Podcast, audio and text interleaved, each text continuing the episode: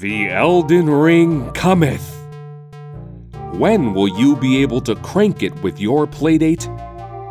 And where will Xbox games come next this week on 8-Bits for the week of June 11th, 2021?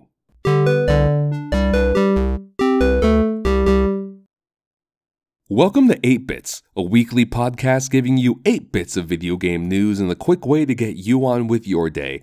I'm your host, Frankie Godoy. And before we get started, just a reminder that this is the first of 5 back-to-back episodes this week, covering the 8 biggest bits of news every day of E3 2021. Be sure to tune in for the following days for each upcoming episode. Now, let's get started. The team at Microsoft decided to drop a few newsworthy bombshells prior to their upcoming Xbox and Bethesda showcase. In an hour-long video released to the press, and with an accompanying post on Xbox Wire, various heads at Xbox and Microsoft discussed the future of games at the company. First, Xbox game streaming is coming to much more than just console and PC. The game streaming tech will be headed to smart TVs and other streaming boxes, allowing people to play and connect with Xbox on anything they may own. Data centers around the world are being updated to stream games at a quality equivalent to an Xbox Series X. Also, an Xbox-branded streaming stick is in development. On the games front, Xbox hopes to be releasing one first-party title every 3 months going forward, supplementing their catalog with more acquisitions and partnerships. This comes after Microsoft's continued commitment to being, quote, all in on games. The Xbox and Bethesda showcase is this coming Sunday, June 13th at 10 a.m. Pacific Standard Time. Geoff Keighley properly started the summer of games with Summer Game Fest kickoff live on Thursday with a number of large announcements. The biggest announcement from the event, notably, being the full unveiling of Elden Ring, the next big title coming from the minds behind Dark Souls, From Software, in January 2022. Hideo Kojima was also present, announcing the director's cut of his most recent title, Death Stranding, launching on PS5. A new game in the Borderlands franchise is coming, titled Tiny Tina's Wonderlands. The title builds off the Borderlands 2 DLC pack, where character Tiny Tina was the dungeon master to her own chaotic tabletop game. A new Metal Slug game is coming. Metal Slug Tactics is taking the chaotic run-and-gun shooter in a new direction, turn-based tactical roguelike. New game modes are coming to Among Us, such as hide-and-seek, along with new player roles. For even more from the kickoff stream, check out highlights in the full archive on the Summer Game Fest website. Following many leaks over the past few weeks, EA and DICE revealed the next entry in the Battlefield series, Battlefield 2042. The new game will pit up to 128 players in near-future battlegrounds, with destructive real-time weather systems that affect multiplayer matches dynamically.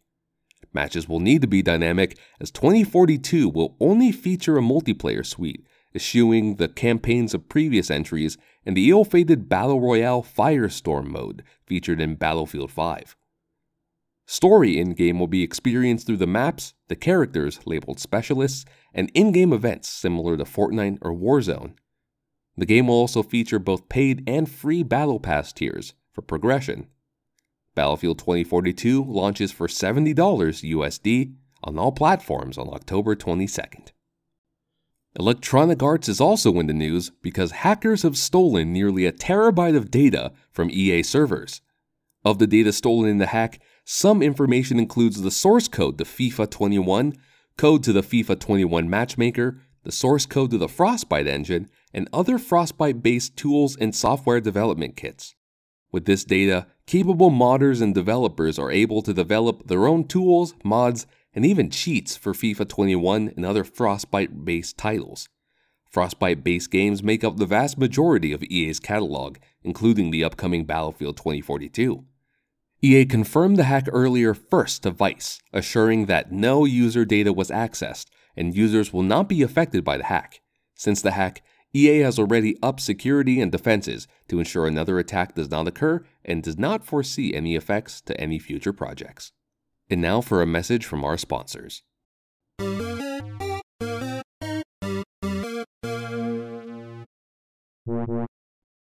After years of development and teases, the Playdate is finally coming, and soon too. Panic's Playdate handheld console, the yellow one with a crank, will launch in July at a price of $179. The device will come with 24 games released periodically over 12 weeks, penned as Season 1 of Playdate. A light on the system will randomly flash when a new game is loaded and available on the system. In their announcement video, Panic also revealed the Playdate stereo dock for the system, attaching magnetically for charging and allowing for music to be played. The dock also has tiny little holes on top for a cute little pen that comes with the system. The video also unveiled Pulp, a new web-based development platform for the Playdate, allowing anyone to make a game for their handheld. While Panic plans to have 20,000 units available at launch, orders will be open so anyone and everyone can get their hands on their own Playdate. 5 years after launch, crossplay is coming to Overwatch. Starting with an opt-in beta before launching in full, players will be able to play with each other across all platforms after registering with a Battle.net account. The crossplay system seems to operate similarly to the system used within Call of Duty. Though crossplay is coming, there's currently no cross-progression, so experience and unlocks will not persist across all platforms. Cross-progression is currently still in development. Console players will only be able to party up with their friends playing on PC in non-competitive modes. There's been no word as to whether console-specific game adjustments will affect PC players during crossplay. The crossplay beta is coming soon to Overwatch on all systems and will be launching in full later this year. Listeners interested in more Overwatch can tune in to the June Joust tournament on the Overwatch League YouTube page this weekend. A new season of Fortnite has begun. Titled Invasion, aliens have invaded the map, bringing pilotable UFOs, laser weaponry, and a new in-game material, nuts and bolts, that allows players to craft vaulted weapons during a match. The most notable alien invading is the son of Krypton, Superman. Players can also unlock and customize their own alien skin they can personalize throughout the season. Rick Sanchez of Rick and Morty is also in-game, featuring Morty as his pickaxe skin. Fortnite Chapter 2 Season 7 is set to run until September 12th. Finally, to end on a more somber note this week, Yuji Naka, co-creator of Sonic the Hedgehog, Nights into Dreams, and most recently Balan Wonderworld, has departed Square Enix. His departure comes after the less than positive reception to his latest title, Balan Wonderworld, and even worse sales.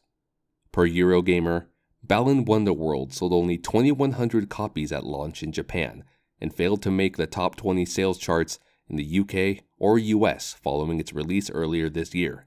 When speaking to IGN last September, Naka described Balan Wonderworld as his, quote, one chance at making a platformer for publisher Square Enix. Naka's full translated statement is as follows, quote, because of inquiries from the media and users, I can confirm I resigned from Square Enix at the end of April 2021. I can't tell you the reason right now. I hope we can talk when the time comes. As for future activities, I'm already 55 years old, so I might retire. And that's it for this episode of 8-Bits. Thank you for listening, but that is not all for 8-Bits this week, as we have 4 more episodes to come over the coming days covering everything that is E3. Every day until the official end of E3 on Tuesday, I hope to bring you one episode of 8-Bits highlighting the 8 biggest bits of news every day of E3. To keep up when each of those episodes publishes, be sure to follow me on Twitter at 8bitsgg, that is at the number 8 B-I-T-S-G-G. But that's all for now, so until next time, thank you for listening and have a good rest of your E3 week.